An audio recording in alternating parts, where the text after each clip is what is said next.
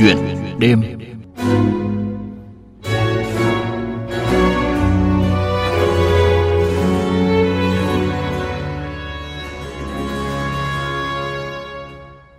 Quý vị và các bạn thân mến, những tiếng giao đêm trên đường phố dường như đã trở thành thân quen và ăn sâu vào tiềm thức của rất nhiều người Hà Nội.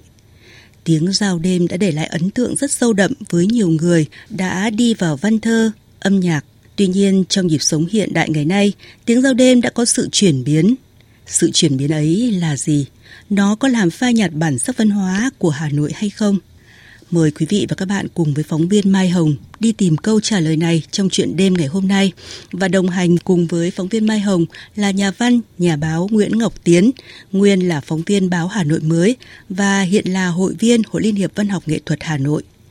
Ông có một khối lượng tác phẩm dày dặn, phong phú về Hà Nội, trong đó có các cuốn sách 5.678 bước quanh Hồ Gươm, đi dọc Hà Nội, đi ngang Hà Nội, đi xuyên Hà Nội, Chuyện Thăng Long kẻ Hà Nội hàng. Hà Nội còn một chút này.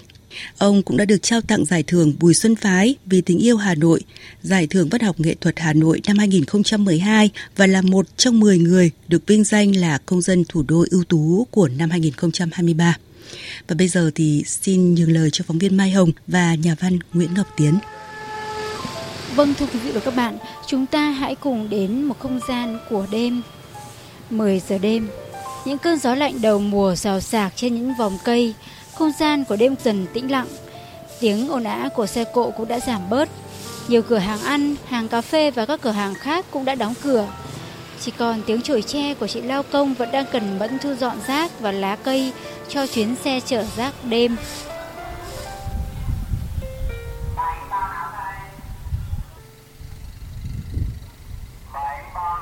Và vào lúc này thì à, người ta mới nhận thấy rất rõ sự tồn tại của tiếng giao đêm, một âm thanh rất đặc trưng của đêm Hà Nội và đã từng đi vào nhiều trang viết của các nhà văn nổi tiếng như Vũ Bằng, Thạch Lam, Nguyễn Tuân, vân vân.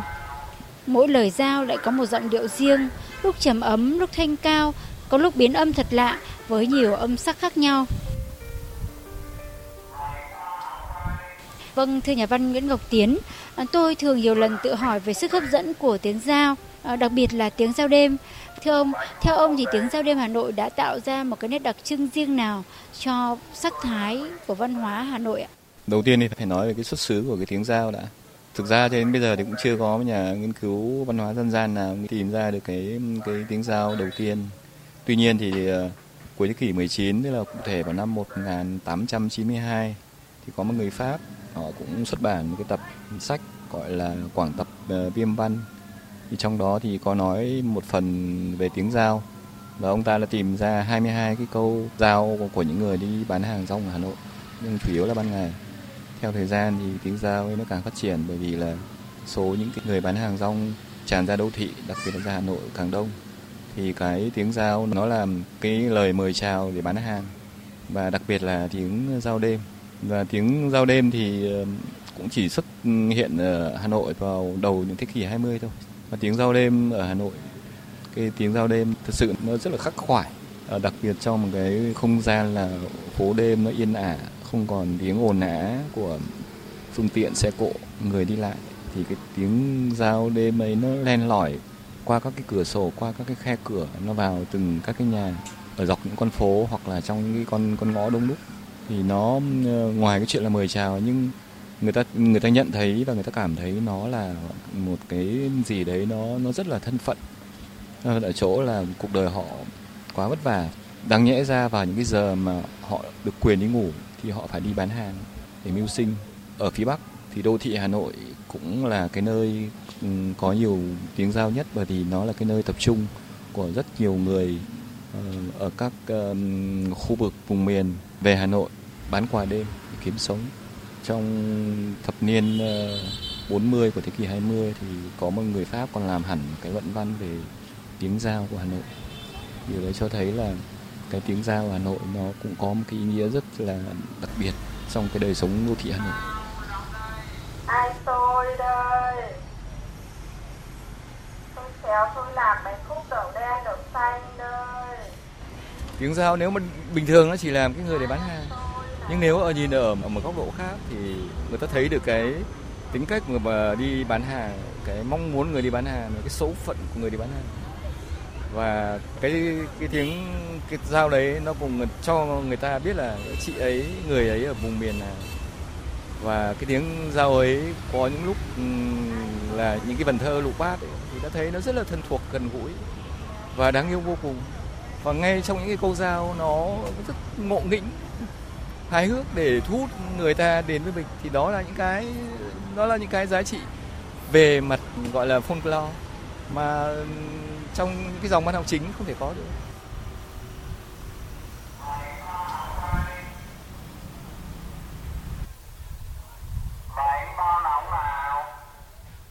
Những gánh hàng rong xưa còn bây giờ là những xe đạp bán hàng rong, chủ yếu là phục vụ những bữa ăn ban đêm cho người làm việc khuya, những sinh viên miệt mài đèn sách, hay đơn giản là một ai đó bấy lâu nay vẫn giữ cho mình thói quen lắng nghe những tiếng giao và mua một đồng quà tấm bánh để động viên những người bán hàng. Cùng với tiếng giao đêm là những cuộc đời, những số phận, những nỗi nhọc nhằn. Ai mua bánh bao là ông đây? À, và bây giờ thì chúng tôi đang thấy một người bán bánh bao đến gần và tôi đã nhận ra đó là một thanh niên. Em ấy theo chị hỏi nhờ là à, bánh bao này thì thường là em đi bán vào cái khoảng ờ, từ mấy giờ đến mấy giờ nhỉ? Bánh bao bọn em bán từ 8 giờ đến ờ, 2 rưỡi sáng. Và chủ yếu bán ờ, tối là đa phần người ta ngồi uống rượu với cả thanh niên chơi điện tử. Ờ, bánh bao này làm em lấy ở, ở lò bánh bao người ta làm sẵn xong mà mình lấy xong mình hấp lại thôi à? Không, cái này là nhà làm luôn nhỉ. Nhà em ở đâu nhỉ? Nhà em ở trong mỏ, xóm 19 ờ, Cổ Nhuế. Gần trường đại học mỏ hả? Thế thì mỗi tối như này em có bán được nhiều không? Mỗi tối trung bình cũng được 60 gái. Cái tuyến phố mà mình đi bán thì thường là bắt đầu từ nhà mình cho cho đến những cái phố nào? Từ đại học mỏ em xuống doãn cưới thiện nó xuống bến xe mỹ đình xong rồi mình lại về các phố ở đây à, em có thể ước chừng ở trong một buổi tối thì quãng đường của mình nó có nhiều không? Nhiều nói chung 50 cây 5 tiếng. Đây bây giờ hiện nay là em đang tắt cái loa này đúng không? Thế là vậy em có thể cho chị biết là cái cái cái cái bộ phận loa mà dao này là như nào? Mình thu sẵn lại à? Mình thu sẵn cái loa này thì bên trong là gồm cái đầu lọc thẻ nhớ thì mình cài ở quán rồi đấy. Khi mình đi mình cứ bật lên đấu bình ắc quy và là nó chạy nó sẽ phát ra tiếng. Bao nhiêu lâu thì hết pin? Được hai ngày chị tại sao mình lại không mình không giao bằng miệng như mọi khi nữa mà mình lại giao cái đầu đầu thẻ này? Bởi vì giao mồm thì giờ hầu như toàn có cách âm nhiều thì mình không bán được. Dùng loa này người ta nghe đấy và nó mệt đúng không? À. loa thì nó đỡ mệt hơn đúng không cái thẻ nhớ này là em mua người ta đã bán sẵn như thế à? Vâng, mua sẵn cái này thì 400 nghìn. Theo sự quan sát của chúng tôi thì đa phần những người bán hàng rong hiện nay là đi xe đạp. Một bình ắc quy treo ở khung bánh sau xe đạp, nối lên một bộ phận gắn ở ghi đông có chứa thẻ nhớ, loa thì gắn ở bánh xe đằng trước và tiếng dao thì phát ra từ chiếc thẻ nhớ này. Chờ rất lâu sau thì chúng tôi mới lại nghe thấy một tiếng dao tiếp theo. Tiếng giao của người bán xôi lạc bánh khúc là giọng nam, nhưng người bán hàng lại là một phụ nữ trung niên. Xôi lạc bánh khúc đây. Vâng chào chị.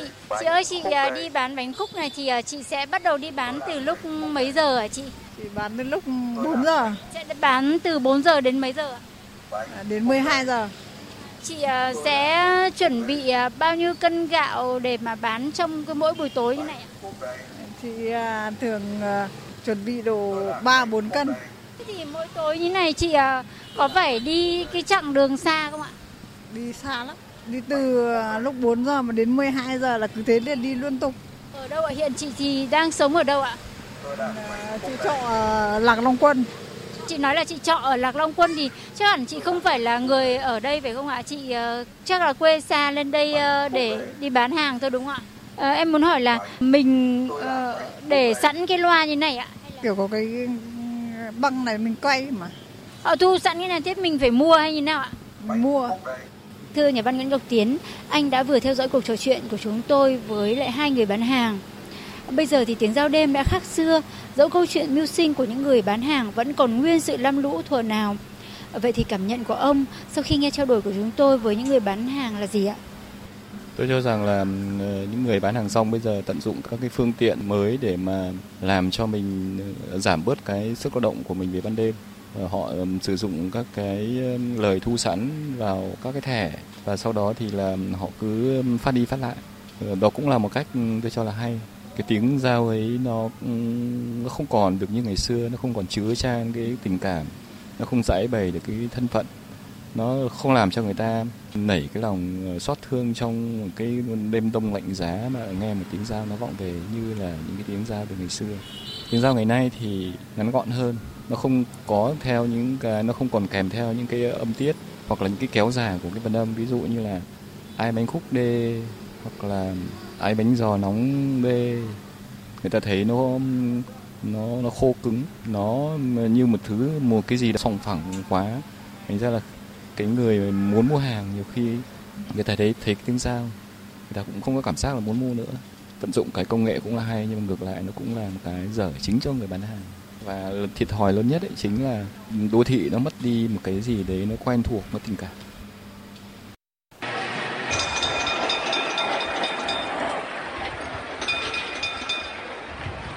Có nhiều âm thanh của Hà Nội luôn luôn thao thức trong hoài niệm của nhiều người, trong đó có tiếng len keng của tàu điện và những tiếng giao đêm. Tuy nhiên, cuộc sống luôn luôn biến đổi và theo nghệ sĩ ưu tú Trí Trung, nhiều khi chúng ta phải chấp nhận sự thay đổi này. Có những cái nó trở thành hoài niệm. À, tiếng giao nó là hoài niệm của chúng ta cũng như tiếng tàu điện len keng nó là ký ức của chúng ta. Nhưng không nghĩ rằng nó sẽ tồn tại trong thời buổi hiện nay nên tất cả những cái mình lại tiếp nhận những cái sắp đến nữa và sắp đến sau này nó lại trở thành ký ức. Thế thì tôi không nặng nề lắm chuyện đấy và tôi cũng không lưu giữ nhiều lắm những cái đấy. Bởi vì cuộc sống thay đổi liên tục. Vâng, về mặt lý trí thì tôi cho rằng là chúng ta sẽ phải chấp nhận việc là có thể đến một lúc nào đó tiếng giao thực sự không còn. Nhưng thưa nhà văn Nguyễn Ngọc Tiến, ông có đồng tình với ý kiến của nghệ sĩ ưu tú Trí Trung vừa rồi ạ? À, đúng là cuộc sống nó phải ờ, luôn luôn vận động và biến đổi. Đó là quy luật. Tuy nhiên đối với người bán rong thì họ có thể giảm bớt được cái tiếng giao, tiết kiệm được cái ờ, hơi sức của họ thì lại tạo ra một cái thiệt thòi cho chính bản thân họ bởi vì nếu như người ta mua hàng, người ta mua một cái bánh vào ban đêm, đôi khi không phải là vì người ta đói, người ta thiếu, mà người ta mua vì một cái tiếng dao nó đẹp quá, rồi một tiếng dao nó dễ thương quá, và cái tiếng dao nảy ra từ ruột gan người ta đi qua của họ, nó phát ra bên ngoài. Nó gây cho cái tình cảm rất là con người, rất là xót thương và người ta mua. Và tôi tin rằng là nếu như tất cả những ai mà dùng những các cái phương tiện loa thẻ nhớ để mà giao thì họ sẽ bán được ít hàng hơn so với những người đi giao bằng miệng như ngày xưa. Những người đi bán hàng đêm như là chúng ta vừa thấy là những người rất lam lũ và họ phải tìm mọi cách để mưu sinh. Chúng ta không thể cấm họ dùng loa, thẻ nhớ và bắt họ giao bằng chính giọng của họ. Nhưng về góc độ văn hóa thì chúng ta cũng rất lấy làm tiếc là tiếng giao sẽ ngày càng bóng bóng. Đúng không thưa ông ạ? Điều đó là đúng rồi nó cũng sẽ là mất đi một cái rất riêng riêng có của của của một đô thị nói chung và của Hà Nội nói riêng. Khi mà đã mất đi những cái nét um, riêng có thì nó cũng làm cho thành phố về ban đêm nó cũng tẻ hơn nó cũng buồn hơn.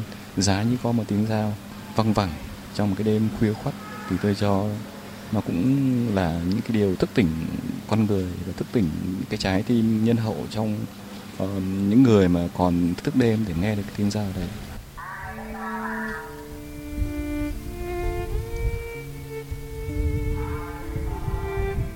11 rưỡi đêm, những tiếng dao ngày càng thưa thớt. Tôi nhìn lên khu nhà mấy chục tầng trước mặt, những căn hộ trông như những bao diêm xếp chồng lên nhau. Chúng ở quá cao, những cánh cửa im lìm khép kín và đèn đã tắt. Ngay cả những người bán hàng đêm đã sử dụng loa thì tôi e rằng những tiếng dao cũng khó có thể lọt đến những nơi cao và kín như bưng ấy. Hình như trong lối sống khép kín của thời hiện đại, trái tim con người cũng thật khó chung nhịp rung động cùng những tiếng giao đêm. Trong miên man suy nghĩ, tôi chợt thẳng thốt, Hà Nội sẽ trống vắng biết bao nếu một ngày cả những người bán hàng rong và những tiếng giao đêm không còn tồn tại.